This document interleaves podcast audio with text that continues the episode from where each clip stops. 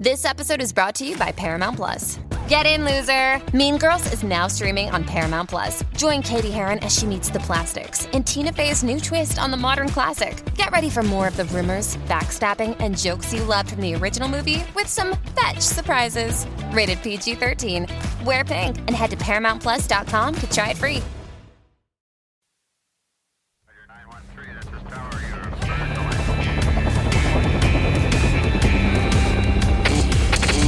Never Quit. Team Never Quit. Team Never Quit Radio. All right, everybody, welcome back to the TNQ podcast. I'm your host, Marcus Luttrell. Every week, it's my job to fire you up, to ignite the legend inside of you, and to push you to your greatness. Join me every week as I take you into my briefing room with some of the most hard charging people on the planet. They're going to show you how to embrace the suck of life, teach you the values of working your ass off, and charge through whatever life throws at you. This is the Team Never Quit podcast. So buckle up, Buttercup.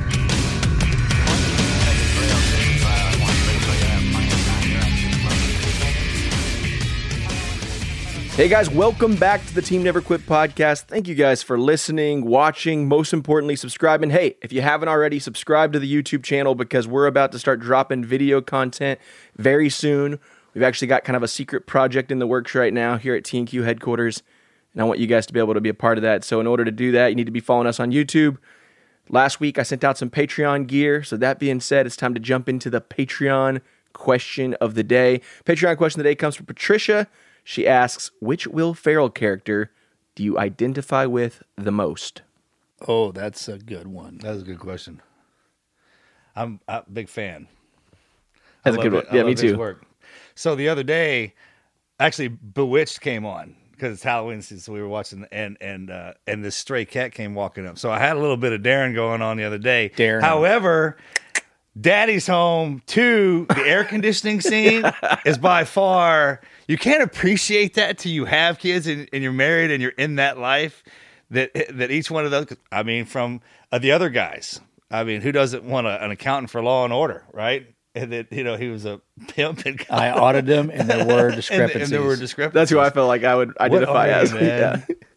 Was I'm going to go with. Uh, I think I'm a s- solid cross between Land of the Lost, Doctor Rick Marshall, and um, Ricky Bobby. Ricky Yeah. Bobby. Piss excellence. Yeah, I ran I, across. thi- some I toilet think I'm a lot. I'm a lot better and cooler than I actually am. No Anchorman? I was going to throw Well, the burgundy man, thing out there. that's he's- him, dude. That's- That's, all yeah, it's him, him. dude. Ron, that, that, yeah, you can't. I don't think anybody can, Can't can identify I mean, with Ron Burgundy except for Ron. Burgundy. I think Ron Burgundy has his own podcast. And I have leather bound books Yeah. in my office, oh my gosh. and it smells like leather. Does it? Yeah. Oh my god. Jeff, how about you? what you got? Uh, you guys are going to relate to this because uh, I'm going to say Elf, man, Ah, and and yeah. here, and here's why. In the deepest suck, we all got a little elf in us, right? Like, Oh, you, like you can't, you cannot survive the suck if you just can't see that glimmer of silver lining. So that guy, that guy takes it over the top as Elf. But we admit it, you two, we all got a little elf in us. Otherwise, that's a you good can't pull. make it. That's a good pull. I'll go with that. Yeah, because I mean, it's it's like in his world, there is no bad. Right. It's just it's not bad. There's no bad things, right? And- And that to watch it from that perspective is absolutely because we know that there is, but we got trained to have a good time in it. That's a, exactly. You know what I mean? Exactly. So it, it's like we could be buddies. He's just like throwing down on that spaghetti ice cream. Just With crazy. syrup, Yeah, hey, I, syrup. I, it's Oh, actually God, pretty yeah. good. I was going to stay away from Step Brothers. oh yeah. Brennan, yeah. boats and hose. Uh, uh, uh, yeah, call me Oh my gosh. Hey, Pa- Catalina great wine question. mixer. That's that's a good question. Catalina Great wine question. mixer. That was a great question. That Patricia, good. thank you. if you want to ask a question to the guys, to the guests, make sure to join us at patreon.com slash team never quit. Hey guys, we've got a great guest in store for you guys today. Jeff is a counterterrorism and counterinsurgency expert with over 25 years in U.S. Army Special Operations. His combat experience includes operations around the globe that includes multiple tours in Afghanistan and Iraq. He's applying this expertise to counter trafficking in the United States and is the chief operating officer for Guardian Group. Welcome to the show, Jeff. Thanks, man. Appreciate it. Big man, welcome from welcome to the other from the other side of the nation, Oregon. That's double tough. Double talk. Yeah. Hey, I just I switched. Uh, I think you know, Marcus. I, I I'm the COO of All Things Possible now with Victor. Yes. Did you know Boom. that? Yeah. Yeah. Saw that. So that's that's pretty new news. It just happened maybe a month or two months ago. Congrats. But uh, re- really, really digging it. I mean, you guys know Victor, man. Force of nature. The organization is fantastic. So yeah, I'm having. I'm just having a ball. you doing that full time or are you tool hatted? Nope, full time. Jump, jump, jumped in head first. Oh, good for you. It came and got you, huh? Yeah. I mean, there there was just there's just there's so much potential and so many interesting things happening. I, ju- I just couldn't uh I couldn't sit out. So for our listeners out there, tell we give a little background and flying information on all things possible.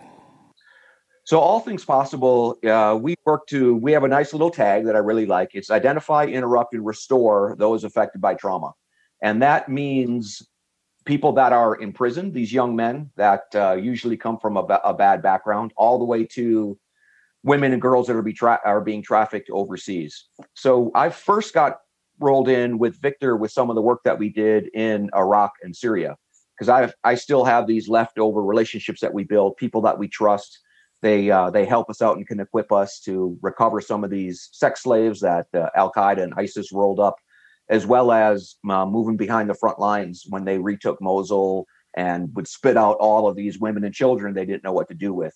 So it's things like that, all the way down to just simple counseling and meeting with folks where they are. So it's a it's a huge gamut. Uh, as the COO, it's really exciting for all of those different things. Um, we just had a big a big event. Did you guys see the news about Ohio? The U.S. Marshals just rolled up a bunch of losers and recovered a bunch of missing kids. Oh, nice. And I can honestly and, uh, say we just don't turn the TV on. yeah, I'll So it- yeah, it- what you got? With the counter trafficking side of it and really looking at these these men that are abusing children.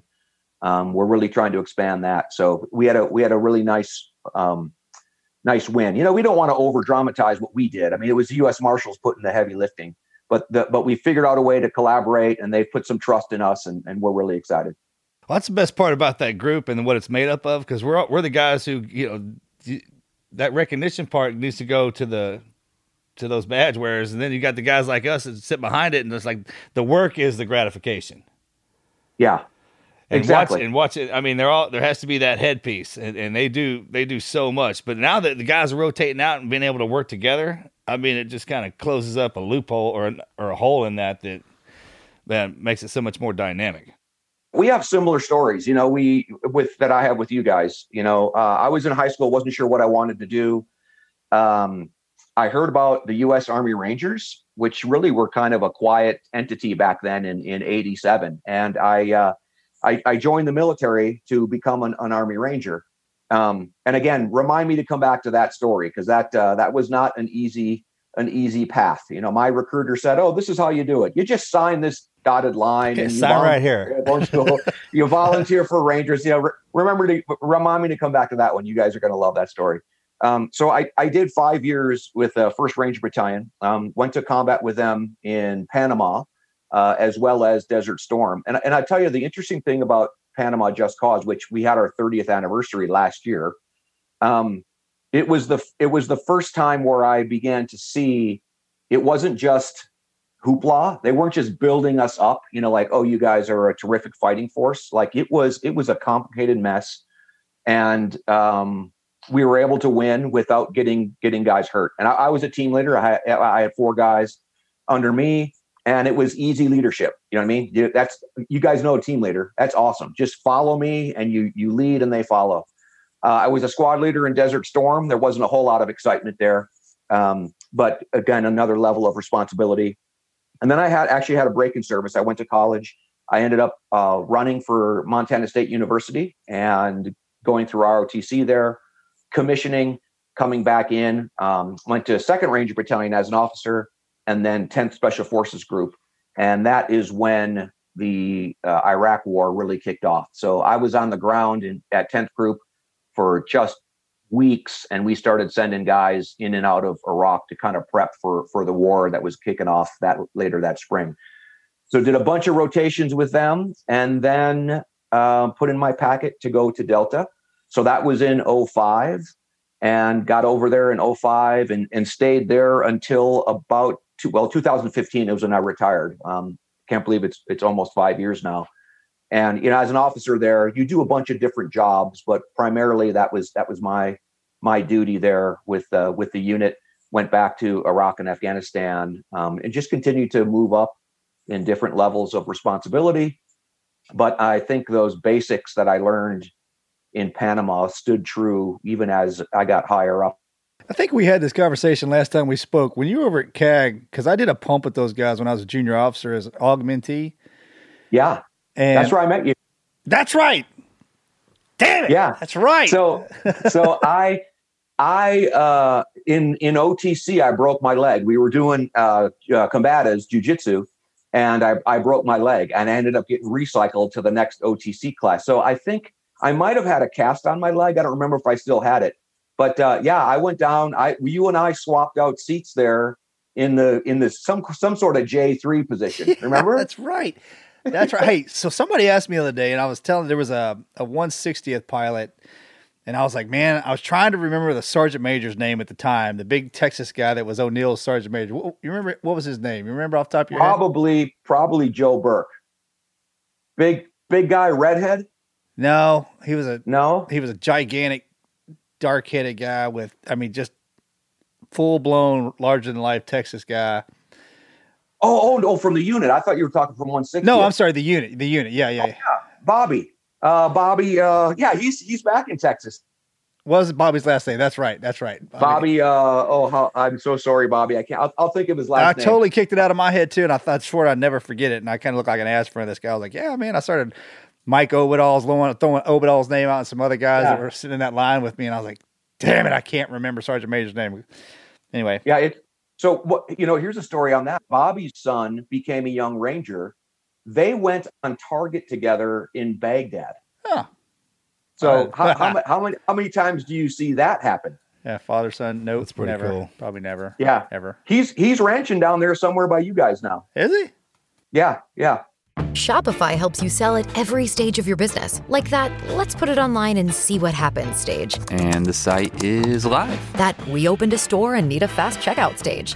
Thanks. You're all set. That count it up and ship it around the globe stage. This one's going to Thailand. And that, wait, did we just hit a million orders stage? Whatever your stage, businesses that grow, grow with Shopify. Sign up for your $1 a month trial at shopify.com slash listen. Every fan knows the right player in the right position can be a game changer. Put LifeLock between your identity and identity thieves to monitor and alert you to threats you could miss. Plus, with a US-based restoration specialist on your team, you won't have to face drained accounts, fraudulent loans, or other losses from identity theft alone. All backed by the LifeLock Million Dollar Protection Package. Change the game on identity theft. Save up to 25% your first year at LifeLock.com slash aware. We're telling all retired, those all retired unit guys and team guys to move to Texas when you get out. We're going to start our own place out here. Well, I, I I need to get down there before you guys secede from the union. Yeah, it's like yeah, all, all our guys and yeah, y'all get out here. Did start with a B? Bobby, Bobby something. Boomin, Bobby Boomin. Boomer. Yeah. Yes. Yeah. How do you forget Bobby that? Boomin, man? He's I don't like, know, man. Bobby I I'd say Booma. That's what that's what, that's what his son calls our mother. Oh my God. Are you kidding me? no, Oh. that's right. Oh, that's some that's some weird Freudian stuff right there. That's right. Bobby That- Booma. Bobby Boone, dude, Oh. he was a beast. Dude, Bobby, if, if you listen to this, brother, shout out. I appreciate everything you've done because he was a he was an OTC instructor when I was going through as Dude, well. I've so- never even met this dude, and all I, I Oh, like, there's only a couple guys in our communities like you never hear anything bad about. Like, you're all- like somebody always has something. Only a handful of it. Like we're not. I'm not even one of them guys. And and but like that guy, uh, Charlie Melton. You know, Because I was and- I was sitting in the jock with my Texas patch on, like right. That's like not what you're supposed to do when you're in front of the- leadership. yeah. And he came up behind me when I turned around and saw him. I was like, "Holy shit!" I didn't say it out loud, but I was like, "Damn, buddy." Sergeant Major, sorry. anyway, awesome dudes, awesome guys. That was a great deployment. And I guess when I got my, I don't know if we told this out loud, but I got a uh, a uh, a very large fallacy looking object handcuffed to Oh, my yeah. wrist. Yeah, It was like that was y'all's thing, and it got hand, Yeah. I got handcuffed, and it didn't have a Yeah. key, yeah. and you had to pick the lock in Pick order to the get it off of you. Oh my god. Dick of the day. Yeah. You were you Yeah. were awarded the Dick of the I, day. I was, well I was just I was sitting in my chair and this came up and just lashed onto me, right? And I was like, oh, I mean, this thing is about as big as this microphone, right? and you walk around with it till you pick the lock. No key. You got to pick the lock Oh on the cup. And I broke the pin. And I had to go over to Delta Breacher Cell. And I was like, can you guys cut this off? Help me out, guys. they it just didn't ate help that that, up. that you kept sticking it in your mouth. I know. I mean, what else was I supposed to do with it? Wouldn't fit my Where else ass. do you hide the thing? Fucking tuck it up in a cami and uh, rigger tape that thing down. cut my pocket out and stick it, stick my hand out of my pocket. I mean, the thing was literally half the size of my arm, dude. Oh my gosh, yeah, dick of the day. That's awesome. All right, go ahead, buddy. Didn't mean to cut you off.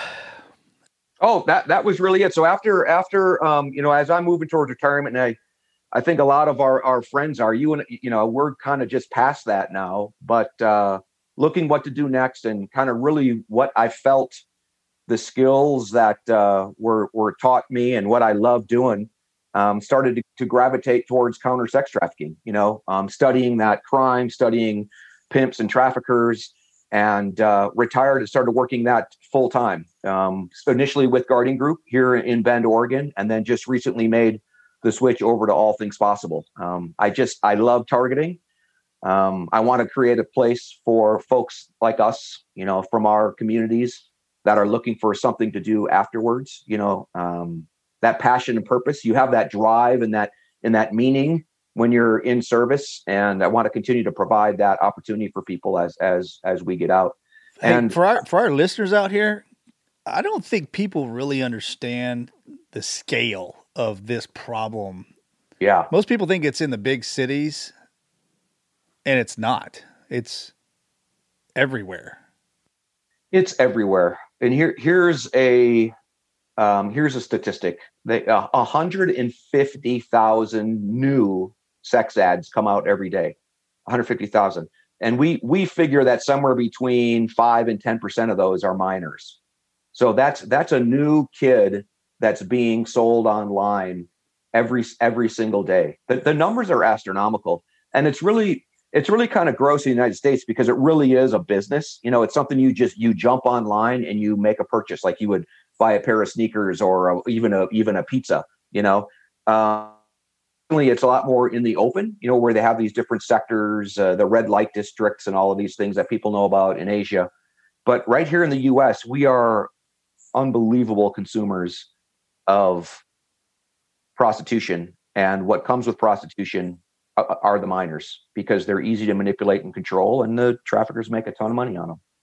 Give us some insight on how you guys are navigating those waters and how you're assisting or kind of I don't know if it's by with or through or just facilitating information that, that you're going to hand over to the marshals and how that relationship's working.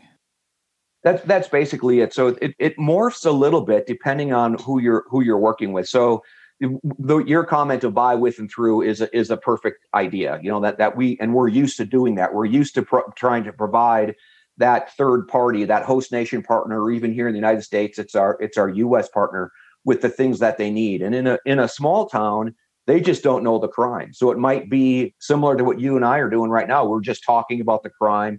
We're talking about the statistics, helping them understand what those indicators look like, even talking to patrol cops about when they make a routine traffic stop. You know, when they see these different indicators, it should be a, a clue. You know, the light bulb should go on like, hey, maybe I need to dig a little bit deeper because this doesn't quite add up.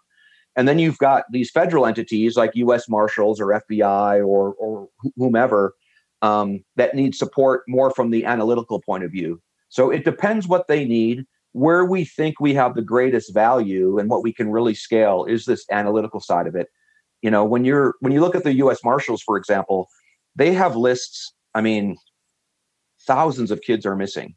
You know, and then when they when they triage that list and figure out which ones they believe are involved with sex trafficking, you know, to help them find some locational data or to help them try to figure out how to con- what threads to pull to find these kids or find the men and women that are exploiting them that takes a lot of time and work that we just we haven't provided them those types of resources.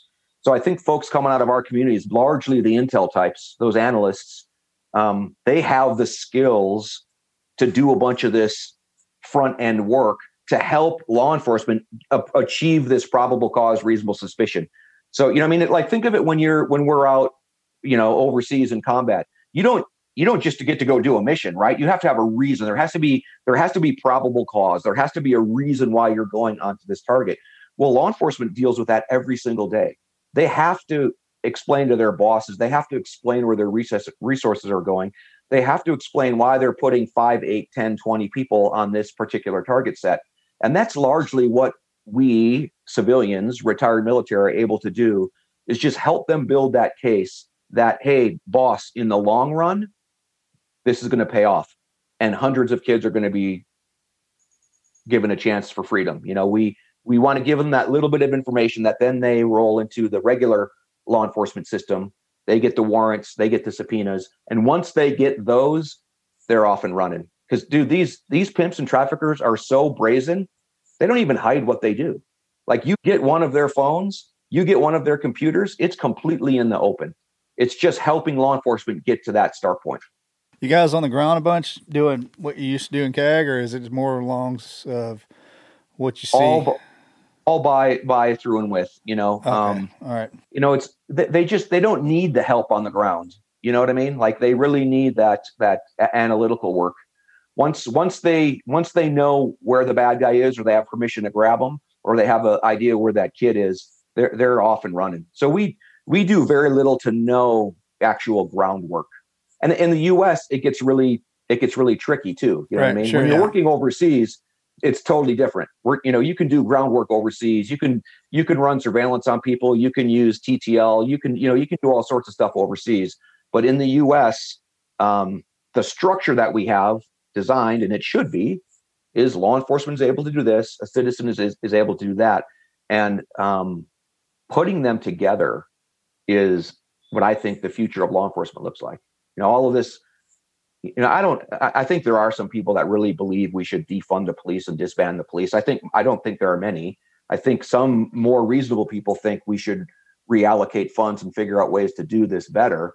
Um, and I think that's what the future is. There's plenty of people from our community that have the ability and the skills to just augment what what law enforcement is lacking, um, and that can be training and that can be analytical work. But both of those are really satisfying to to help those those guys out with. That's a great point. You, if you think about it, it, it, for everything that law enforcement is responsible for, if they had that that logistical analytical piece sitting behind them, like we had, to provide us all the information we needed, and then have them be the action arm of the research piece, that'd be that's a great point.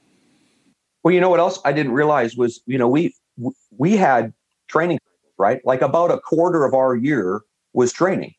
It wasn't combat. It wasn't other other types of stuff. It was it was dedicated to training, and we held that pretty sacred, right? That's how you became the team. That be, how you became the SEAL. That's how you became the SEAL team. That's how you became this a, a unit that was able to fight. Man, law enforcement doesn't have a training cycle. Mm-mm. I could, you know, they they don't take a few months out of the year and just become better at individual and collective tasks. We haven't afforded that to them, so they have to stick training in wherever they can you know so that's again when i talk about training to be able to provide them different training on skills that that we've honed that they can apply and like you've already commented on that analytical side of it um, i mean no one's done it better than the jsoc community Right, i mean t- yeah. i mean they people look at us all the time the operators the guy the the the, the door knockers but man those analysts that were just crushing it 24 hours a day for 10 15 years straight those are those are some unsung heroes right yeah, there. they were having a ball. Man, they'd go out and collect, collecting all that stuff, and I mean, yeah, typing it up. Hell, we had to do most of the typing. You know what I mean? they had a blast. I mean, that that is the sexy part of that job. And, and I always kind of look at it like there's no way that we could have been as extreme as we are as if everybody in our generation wasn't the same way. You know what I mean? They that one thing feeds the other. So because they they were so high speed on on gathering all that intel, that enabled us to go do what we did on target, and it just kind of fed itself. I, t- I teach at the Law Enforcement Management Institute at the university up the street, and that's that's one good point I've never brought up to them because we we talk about challenges, and most of the ones that most of the the, the case studies and the talking points that I have is that you're just you you're on deployment every single day you walk out of your house, and how challenge you never get you never have any downtime like you never go to get low ready. You're always second you walk out and put the uniform on And I, I'm going to bring that up. That's a great point on what a better asset you all would be if you had a logistical arm behind you providing you information that you need just like we got. How much easier it made that for us. And I mean, we even debrief at the end of the day. A- after everything Yeah. we we debrief after every every kind of every time we do a run. I mean, when they come out of the academy, they go into the field. That's like being in the academy every day. It's just field work. Yeah. Right. And I know they take notes, everything like that, but the there's training inside that action itself when we separate that in the beginning. So you can see both sides of it and then when we put it together that's why we're so fluid.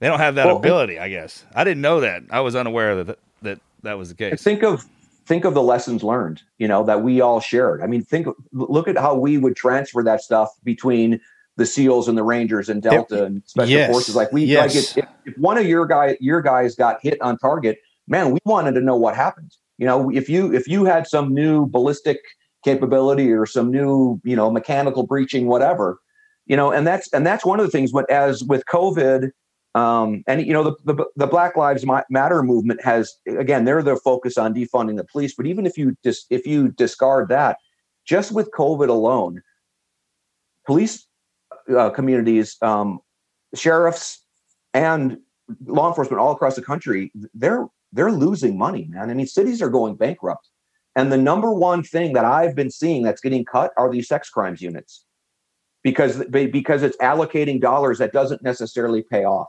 So uh, in major cities all across the United States, these sex crime crimes units are being slashed and reallocated, redirected to different crime sets. So what else is being lost is the best practices.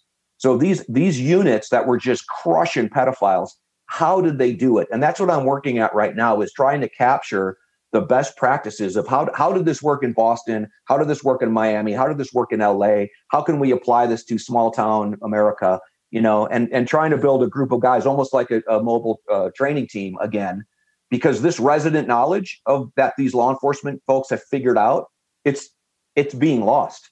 And again, just like us in the military, man, now that I've been here five years, I don't think there's a single cop that I've worked with, either federal or local, that's in the same position that he was five years ago. They move Oh, yeah. so often. They just don't capture the best practices, which make, make you have to learn all of these lessons the hard way. Yeah, which is a shame. And it's not like they they deny that. They'll openly tell you, like, yeah, we don't do that.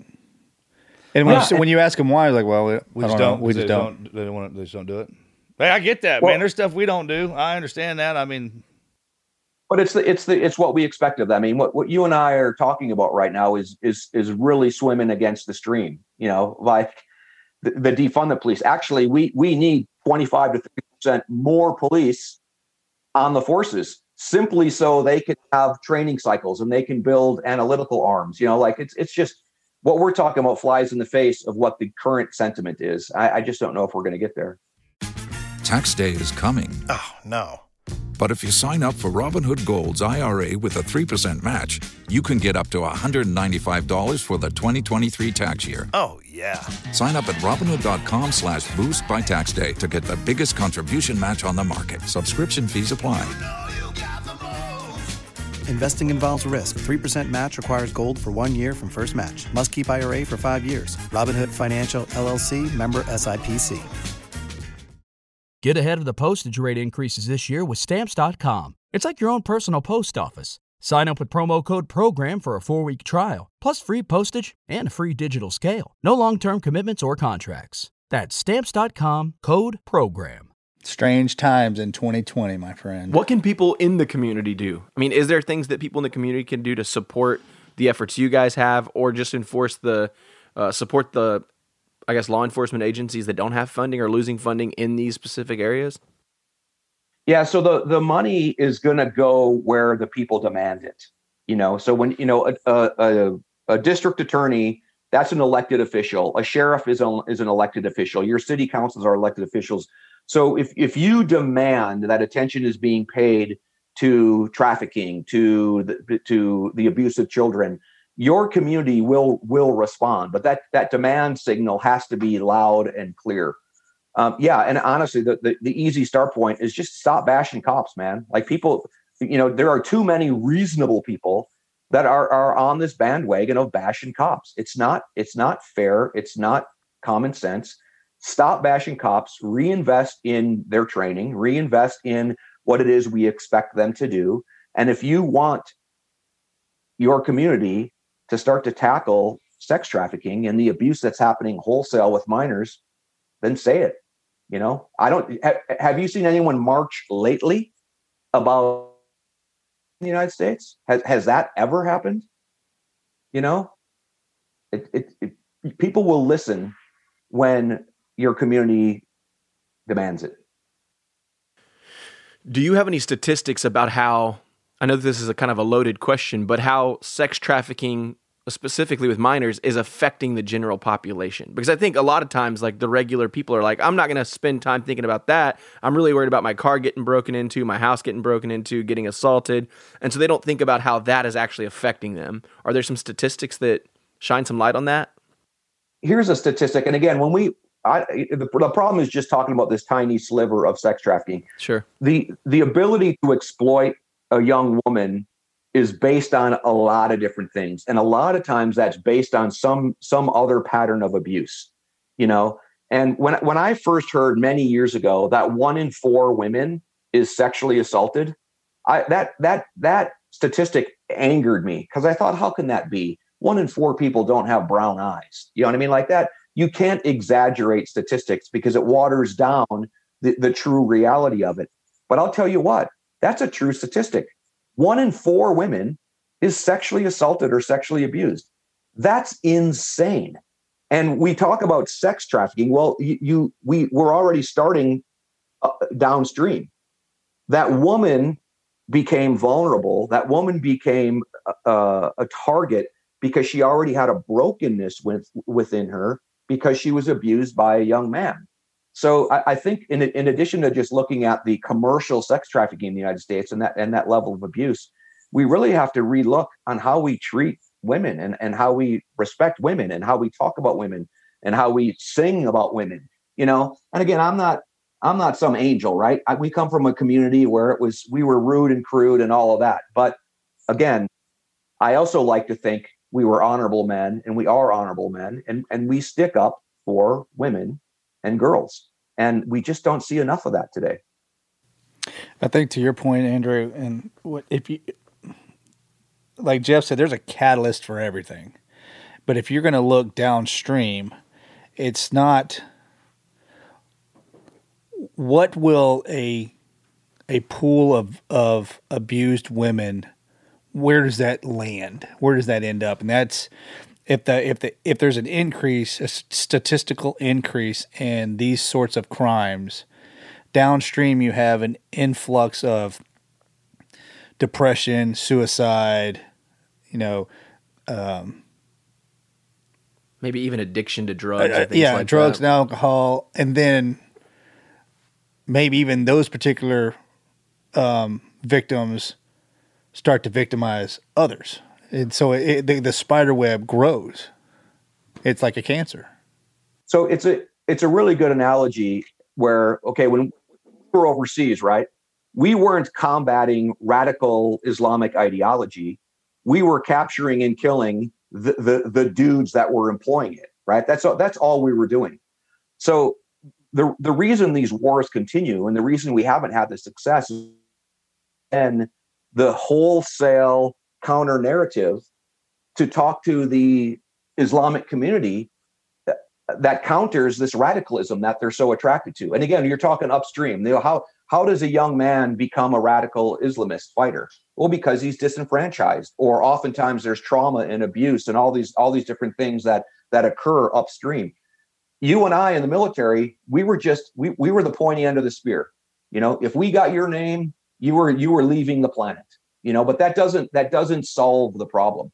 And that's the same thing when it comes to what we do with atp there is the part of it where we're helping law enforcement take these guys off the planet not not killing them but putting them behind bars. That that has to be done. These pimps and traffickers have to be put away for longer than they are right now. Statistically less than 1% of them are ever prosecuted. So um, i mean think of that. Less than 1% less than 1% so if that's when we talk about you know how bad this crime is. There's so much room for improvement. If you can go to one to two to four to eight percent of these guys behind bars, they're going to start to make some different business choices, just like we saw, right? When we were in Iraq and you started capturing and killing guys by the hundreds and thousands, guess what? That young man started to make a different choice, right?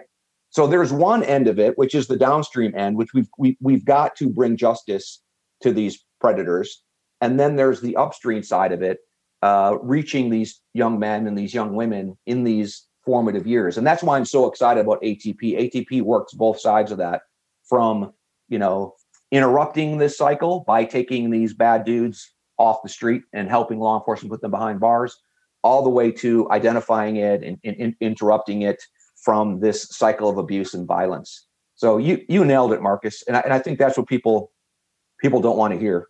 You know, treat your wife better, treat your girlfriend better, treat your daughter better, have more respect. You know, stand up when when the when the locker talk is is is some kind of BS about girls. You know, turn off that stupid music that's completely degrading to women.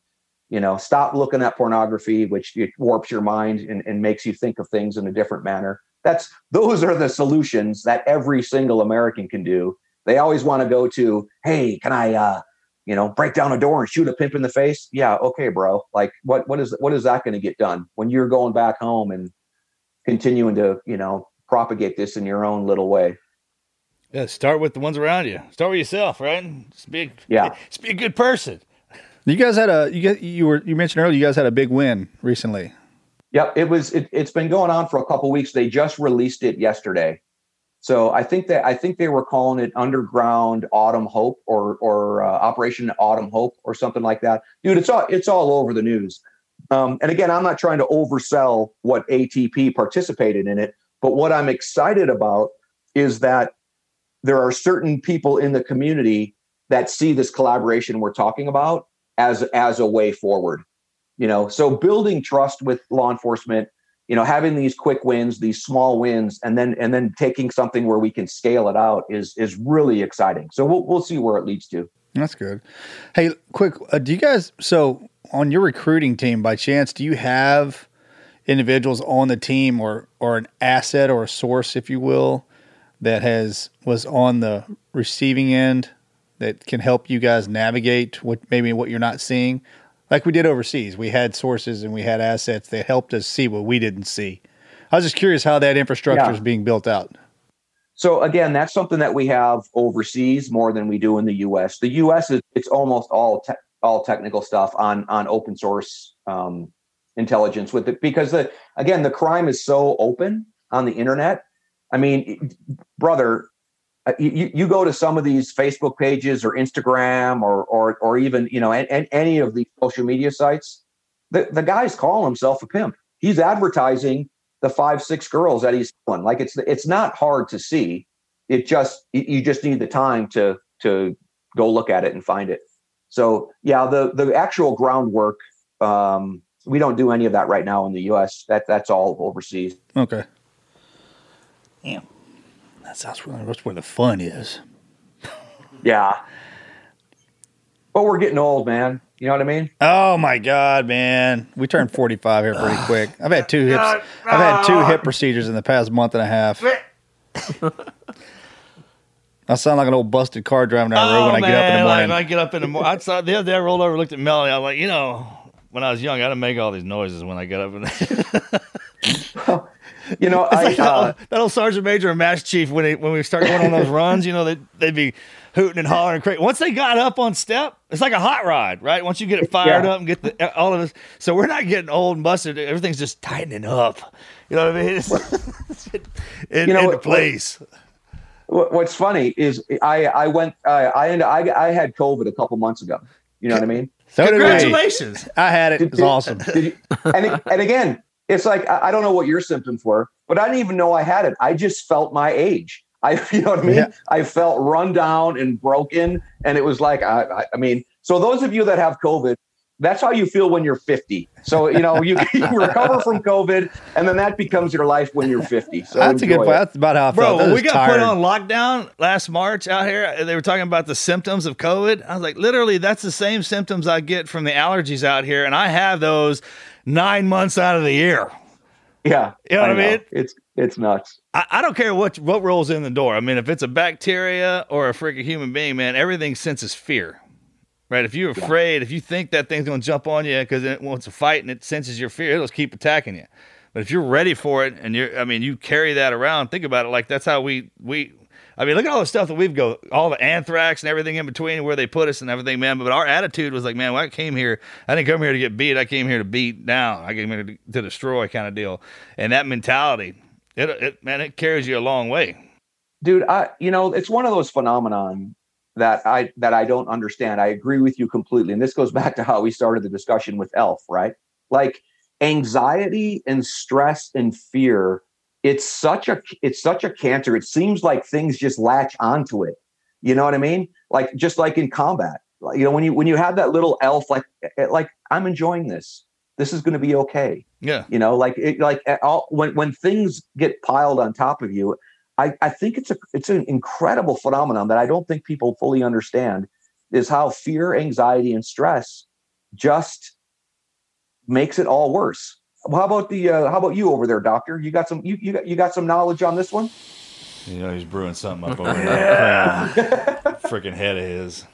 The other, po- the other side of this mind. I absolutely, you- uh, you know I, I I absolutely 110 percent believe there's a mental aspect to getting through anything, and that once once you stop believing in yourself, that primary and secondary brain in your body starts to shut down and not give the body what it needs to fight. Yeah. On the other hand, that I mean, I, we actually just recently lost a friend of ours, not from COVID actual, but pre-existing condition. And that was an eye-opening experience because up and until then, uh, we've had quite a few friends that have had COVID, and like you and I, because you never had, you haven't had it yet, have you? Uh, like you and I, We a good good know. analogy. Feel my age. I was just I was really tired, and I was we were out on a run one day with some buddies. Man, I just couldn't. I mean, I was, they just left me, and I was like, man, what the hell is going on? And then my forearm started hurting. I was like, that never happened. So I tested got positive. Um, when this gentleman, who's a Vietnam vet, God rest his soul, um, Roark, Roe was his name, but it's Scott Scott's daddy. There he uh, he got blown up in Vietnam by a grenade and then um, was a rancher for the rest of his life. Hadn't been to the hospital since he got out of the hospital after that injury.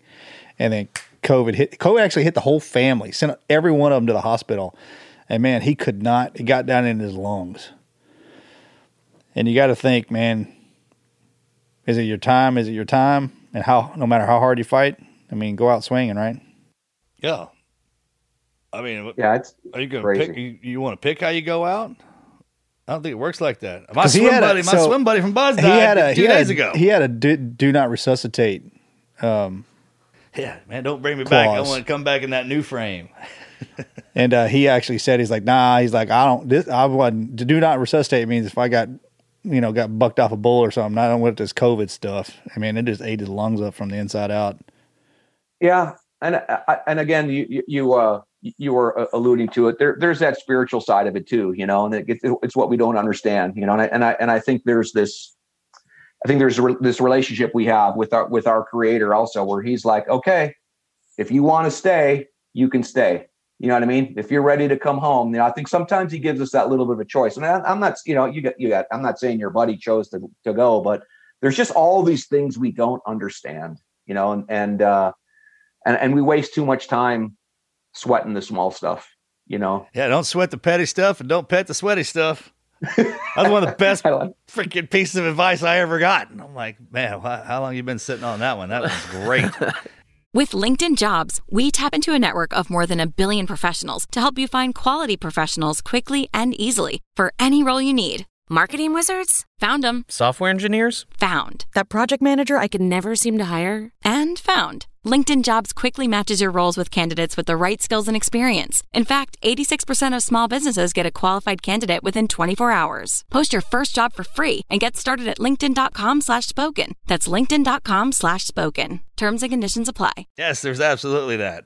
And with anything So- that that that fear in the beginning is the fuel for your willpower. I mean, that kind of if you if you're looking Yeah. at something and give you the heebie-jeebies, and then I'll talk to people and they're like, "Well, I've been training in this forever. I mean, we've been going at this a while, and I still get the fear." And I'm like, "Man, that's not what that is. That's anxiousness. You know, those two things run on the same glass. Like, man, you just kind of. That's why when the first punch is thrown or the first you know the line comes out, whatever it is, man, you're you're in it. And then once you're locked in." It's it's a man. It's freeing. It's like uh, wow. It's like getting up on Yeah. the step and just pushing. It's it's something. It's supposed to So- be there. Speaking of sweaty men, let me circle back to my story Oh yeah. about Yeah. how to, about, about how to become Yeah. how to become a young ranger. Okay, so like I said, I I uh, I signed the dotted line. My recruiter tells me just volunteer for airborne school. Volunteer again. You guys know how difficult that is, but so far so good. I get to airborne school. First day there, you go into this classroom. A ranger shows up, and that was back when they wore the OG 107s. Right, the rest of us were in the BDUs. So like that was a sharp sharp uniform, spit shine jungles and and the and the pressed OG 107s and that black beret. Come on, man. Who Dude, what's up? What's up, man? Exactly, That was, what's dude, up? what's up, man? That was sharp. So uh you see them You know, jokers they- walk in, like, yeah. exactly, you know. So that, that's what I want to be.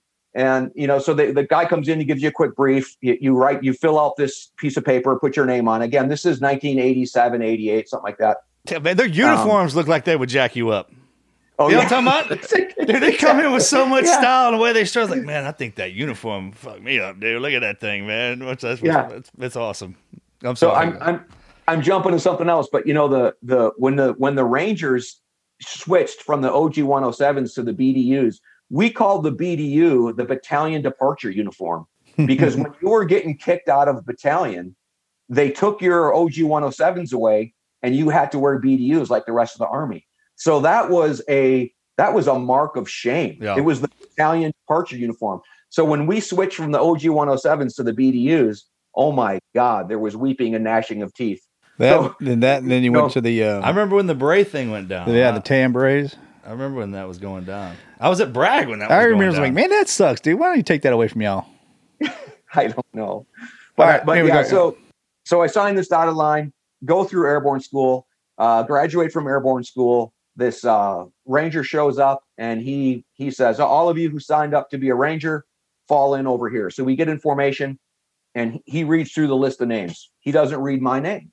I'm like, "Oh crap!" I'm like a I'm like a mosquito wing private. You know what I mean? I I, think I think I was an E1 or E2 if I had anything on my uniform at all. I run up to him. I'm like, Sergeant, uh, I'm supposed to be going to rip with y'all. Uh, you didn't call my name. He asks me my name. He looks at the list. He says, You're not on here. Get out of my face. So I turn around. I run over to uh, my uh, my airborne squad leader and ask him some questions. Anyways, the people that I talk to end up telling me to go to the Patches building at down down by the uh, down by the jump towers. You, you guys have Oh, you guys yeah. been to Ben? Yeah, Oh, oh, yeah, yeah, so we we all yeah we have jump to go school, jump school out there. I know Yeah, what yeah. you're talking about. Yeah, yeah. You you know that building with Yeah, the patches yeah, yeah, also? yeah, yeah. So they go they say go go down to the patches building and ask for so and so. I'm going to call him uh, Mr. Sweetbottom. Uh, they say go uh, uh, ask find Mr. Sweetbottom. He's the one that does all these orders. So I I drive down there with my uh, you're remembering this from when we talked last. Yes. I know. Go So, ahead though. my- I love my my my wife of 31 years now. She was my girlfriend back then. So we we drive down to this Patches building, which you guys know where it is. And I and I walk in and there's one dude way in the back. And I said, "Hey, I'm looking for Mr. Sweetbottom." And he's like, "I'm Mr. Sweetbottom." I'm like, "Oh my goodness, what is this?" You know that that that southern drawl accent that is just a little bit too uh, grating. So I'm like, "Oh, great." It's like I'm I'm supposed to be going to rip, and it, it seems like my you know that like the orders haven't followed up. And he says, "Ooh, so you think you got what it takes to be a ranger?" And I'm like, I don't know, man. Like that's the whole point of Rip, isn't it? So he's like, come, come with me. So I walk back to his desk, and it's that old army furniture. You know, I mean, those metal those metal desks, those metal Yeah, the green seat chairs on yeah. wheels, that that metal fan from World War II. You know, They scream every time you open them. Yeah, Exactly. makes that noise when it turns. right, exactly. Like, Yes. And he he is the only guy in there, and it's hot as crap. It's the it's the Georgia summer, you know. So he says, "Hmm, you look pretty strong. You think you got what it takes to be a ranger?" And I'm like, "I don't know, man." He's like, "I'll tell you what. If you can beat me in an arm wrestle, I'll cut you orders to go be a ranger." Like, are you serious? So he clears his desk away, okay? And we're we're we're now lined up and we arm wrestle. Bam. And he is this soft, fleshy, you know what I mean? Like just pale Mr. guy, Burns looking. you know? Yeah, Mr. yes, exactly. Like Mr. Burns looking, except a little except a little chunkier. That's pretty good. So, all right, I beat him. He's like, oh, two out of three. Beat him again. He's like, oh, you are pretty strong. You might have what it takes to be a ranger. He says, do you wrestle? And I was like, I wrestled in, in high school. What, what do you mean? He's like, I tell you what, if you can pin me, I'll cut you orders to go be a ranger. And I'm looking around like somebody save me. What is going on? So I'm like, all right. So now we're moving furniture in this in this office. And he says to me, You want the top or the bottom? Like straight up wrestling, you know, on on all fours, you know, how you Yeah. get the, the, the start position. I'm like, uh, top, I guess. So we get down and we wrestle and I pin him. And he's like, Oh, that's pretty good. Two out of three. So we start again. This time I'm I'm rolling him over to pin him.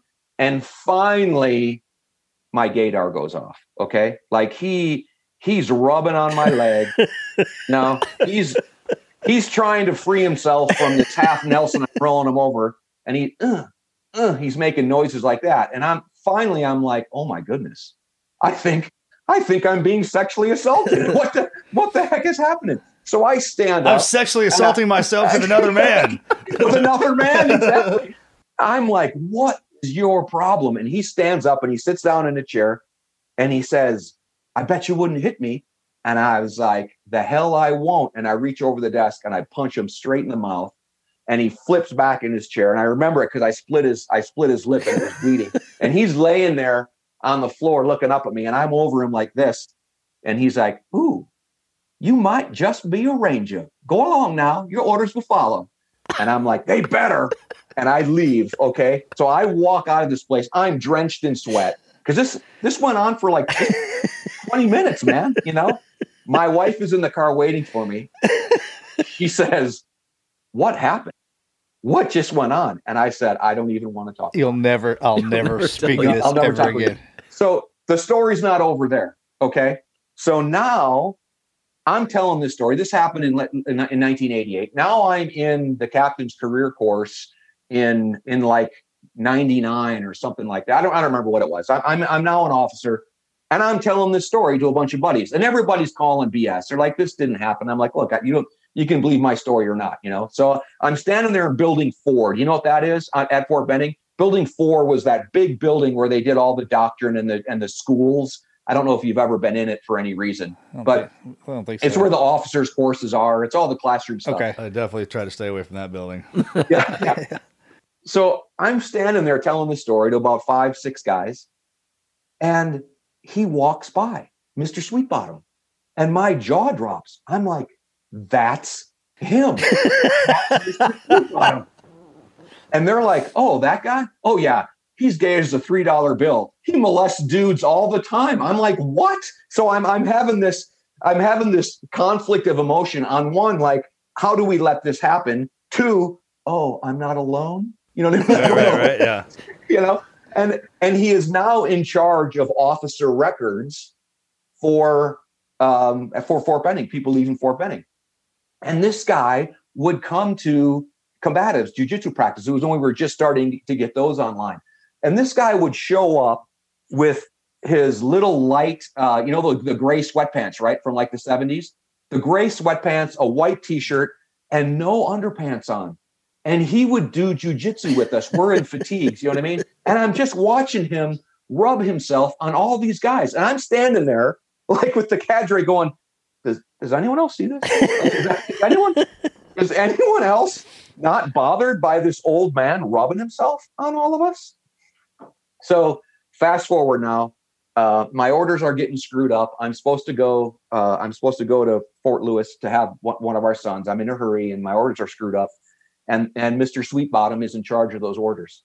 And I keep meeting with him, and I keep and I'm not saying anything. I don't know if he recognizes me. You know what I mean? I'm just I'm just I'm a I'm a lieutenant now or captain, whatever the heck I was at the time. And it just keeps getting screwed up. So I go in his office one day, and I just I have to leave. And I said, I closed the door. I said, Mr. Sweetbottom, do, do you remember me? And he's like, Ooh, I remember you, Ranger. and I'm like, Uh huh. I said, We've been farting around with my orders for months now. I'm going to come back at lunch and you better have my orders on the desk or I'm going to come back in here and I'm going to kick your ass again. Do, do you have any questions about that whatsoever? And he was like, It's okay, Ranger. You come back, your orders will be on the desk. You know, so I left. I'm explaining to my wife. She's like, "You can't do this. You know, what I mean, you're a you're a captain now. You can't go in and and and uh, um, threaten a, a, a, a civilian. You know what I mean?" I was like, "I know, but it's it's our last chance." Um, so anyway, Me, this I guy got history, okay? Yeah, exactly. So anyway, that's how I became a ranger. So tho- those of you young men out there that are interested in becoming a ranger, how bad do you want? How it? bad Are do you want it? And apparently, this dude turns out badass Rangers. So if you get the green light from him, you're in good shape. Maybe yeah, it's a good litmus Yeah. test. I mean, come on. If he if you got to wrestle, he tells you you're going to make it. You go all the way to CAG. Don't sweat the small stuff, damn it. And, and I, I can guarantee guarantee you, there's people that are listening that know exactly who I'm talking about. Oh, His man, name of course. is Mr. Sweetbottom. I'm gonna get that guy on here next. There's plenty out there that have rubbed up on this gentleman in more ways than one. Tell how many Rangers have you produced, sir? Must have left quite the I hope he impression. doesn't come out with a memoir. Dude, I mean, the funniest stories come out of our communities. Again, it's it's literally created an environment to produce those kind of great stories. I mean, just all across the board from every branch. I mean, every day. I wonder how many commanding generals. I guess yeah, since he's been there since '88, how many commanding generals know Mister Sweetbottom? Like, oh yeah, I know Sweet Bottom. Don't talk about Sweetbottom. Don't. Okay, we don't talk about. We don't ever talk about Sweet Bottom. Just let it Oh my let it go. That's kind of like our Let community, our community with the Phantom. Everybody that when you say that word, everyone knows who that is. yeah, we have the same. Phantom. We think it, it's. We're pretty certain it's a dude as well. The Phantom. The Phantom. Phantom. She or he, whatever, calls every team, every platoon has the number for every team, every platoon space knows everybody's BUD/S class number, knows all the commanding, knows everything, everything, and will call you at four, two o'clock in the morning on the quarter deck and talk dirty to you until I you mean, hang the up. best phone sex voice you've ever heard in your entire life. And let me tell you something. This happened. So I was on the quarter deck as a brand new s- seaman. I guess I should probably say it like that. Yeah, yeah. As a brand new student, and um, they, she called. I was at the Del Hotel, Hotel Del Coronado, 20 years later. And somehow, some way, she found out I was in town and called the room. 20 years later. I mean, when I heard that voice at 2 o'clock in the morning, I sat up in bed. My wife, she's like, Who is that? I was like, You ain't going to believe it if I tell you. no idea how. no idea how that she found that out, but she's resourceful. I mean, bro, it's There all, was- every there was- community has them. there was one of those i can't remember the name um, and she we believe it was a, a key west scuba school. It was the same thing where it was the same they knew everyone that was going through scuba school and that person had been around for like 20 years. It's amazing. and, and it's the exact same story. I can't remember what we called her but it was one of those things. And and and a dude there would always be one victim one, victim, Yeah, one victim This was like, I'm gonna go, always- I'm gonna go meet her. he was always drunk.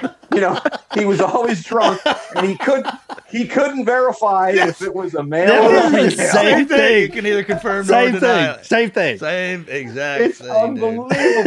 What you guys don't know is this is a whole organization that's It has to be a do bunch this. of. Yeah, It's like so elite, great. elite sorority or something. I said you can't make it through the program without having to deal with that. It's part of it. I mean, knows where you're from, knows your name, knows your. I And no mean, matter what you say, no matter how bad you cuss or whatever, they'll come back just like, "Oh, that your voice is amazing." You know, that kind of just dude, say it some more. Yeah, Jesus yeah, yell at me some more. Like, what is going on here? Oh my god. Small world. That's awesome. Jeff, since this is the Team Never Quit podcast, can you lay, can you leave the listeners with a piece of never quit advice? Yeah, man. I'm gonna I'm gonna share something with you guys. I'm I'm on this kick. I've shared it three or four times because it ac- it absolutely blew it, it blew me away. Okay. Um, and this and this piece of advice is is find strength uh, in in simply being alive. Find strength in the fact that you are continuing to breathe. So I, I'm a I'm a um, I'm an armchair kind of uh, Bible study guy. You know what I mean? We lived in Israel, and it's just it it fascinates me the history of the Bible and the stories in the Bible, and and I've been studying it, and and and I've been working on a on a on a book about all these different stories. And um, last year, I think it was about last year, I came across this idea. Um, and I again, I don't know if it's true or not, but a, a bunch of different people have talked about it. So, have you guys heard the term Yahweh for God? Have you heard? Have you Yep. heard that? Yeah, term? of course. You know, and and we we hear about it. He calls himself Yahweh in the garden. Um, he calls himself Yahweh when when he calls Moses to to rescue the Israelites from Egypt. And and Moses is like, well, who should I say sent you? And he he says, tell them, you know, Yahweh sent you. So we've been reading this name Yahweh for years, right? Well, it's it's unpronounceable because there's no there's no vowels in it. Like it- roughly, it's Y H W H. You know what I mean in in uh, in Hebrew. So people don't really know exactly how how you pronounce it. We've been calling it Yahweh. Well, what what some people have said, and, and I, I'm telling you, uh, when I tell you the story, it, it, it- tell me if it doesn't resonate for you. So what what the term Yahweh is is the sound of breathing. So if you inhale and then exhale, that's Yahweh. So when God tells Moses, tell them Yahweh sent you, he's basically saying, tell them that the creator of all things, the breath of life, has has sent you. And when I first heard that, it blew me. I, I get, I don't know about you guys, I get goosebumps just thinking about it. Because when I first heard that, I thought, that makes so many things make sense to me. This idea of what you what comes off of your tongue, what it is you speak is is is is is what you become. You know what I mean? Where let my name always be on your lips. So the mere fact that we as humans are breathing we're saying the name of God. We're saying the name of our creator every single time we breathe. When an animal breathes, he's saying the name of the creator. The, the plants and the trees exist to take what we exhale and clean it and give it back to us. You know, so this idea that what is God's name? God's name is the thing that gives breath to everything that lives. Is that uh, outrageous? So it blew my mind and i shared this last year um, at a at a at a at a at a gathering where they were it was about uh, ptsd and and um, you know all these soldiers that were that were losing. And even like this i, I tell this story and again i don't know who it's going to resonate with. Um, there are plenty of pastors and and theologians that may take umbrage with it and, and that's fine. What i can tell you is it inspires me and i told this story at this at this group with this group of people and these parents came up to me afterwards and they said you know we've had a really hard time with closure with our son. They lost their son on the battlefield. And they knew the story. They knew what happened. Um, they knew he didn't suffer long but they they- they just didn't have this sense of closure. And when i was able to share this idea that when we inhale and exhale we are saying the name of god that was such a relief to them. It was such a relief to them to realize that the last thing their son ever said, his last dying breath, was the name of our creator. That brought them some closure to their son's death. And that that happened last year. So when I get the opportunity to tell this story, I, I like to share it because again, when you think about it, the first thing a baby says when they're born is that breath of life and our God creator. And all those mates that we've lost, no matter how it happened, the last thing they ever said was was the name of their creator. So um, my my word to the never quit audience is is find strength, find solace, find peace in that simple act of breathing. If you are breathing, you're alive. If you're breathing, you're saying God's name and he's there to help you get through the tough spots. Amen. Damn, brother, thanks for sharing that. That was awesome. Yeah, I have was never heard expecting, that. Like some something like uh, you know. Now I got. Now I'm listening. Now I'm listening to myself. I'm listening to myself breathe into the Me microphone.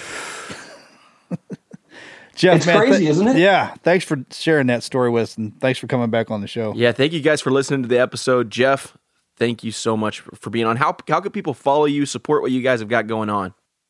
Oh, dude, all things possible ministries, victormarx.com. Check it out. You know, v- Victor is larger than life, a good, good friend of all of ours. I hope to get down there to Texas to see you guys. You know, a lot, a lot of the work that we're doing, you know, we hire the best, we hire professionals. Um, so funding that work, uh, a lot of the money goes either directly to the orphans and widows that we're assisting, the, uh, the, the refugees, and then the active work that we're uh, doing combating trafficking all across the globe. So, uh, you know, it's uh, I don't want to close sounding like a shill, but I tell you, your your your support to ATP um, has immediate results and effects, and, and can't thank the people out there enough that are supporting us. Awesome. T and Q, you guys know what to do. Support these guys. Make sure you're following us on social media. We we a lot of times share these guys' content. TeamNeverQuit.com social. You can find all of our social links. Make sure if you haven't already, subscribe on Apple Podcasts, Spotify, wherever you get your podcasts. And make sure you guys leave us a review on iTunes. That's tell us how we're doing, helps us grow the show. Make sure to support our sponsors because they are who help us put these shows on every single week. We will see you guys next Wednesday. Later, guys. Thanks, bro. You the man. That was awesome. Thank you, guys.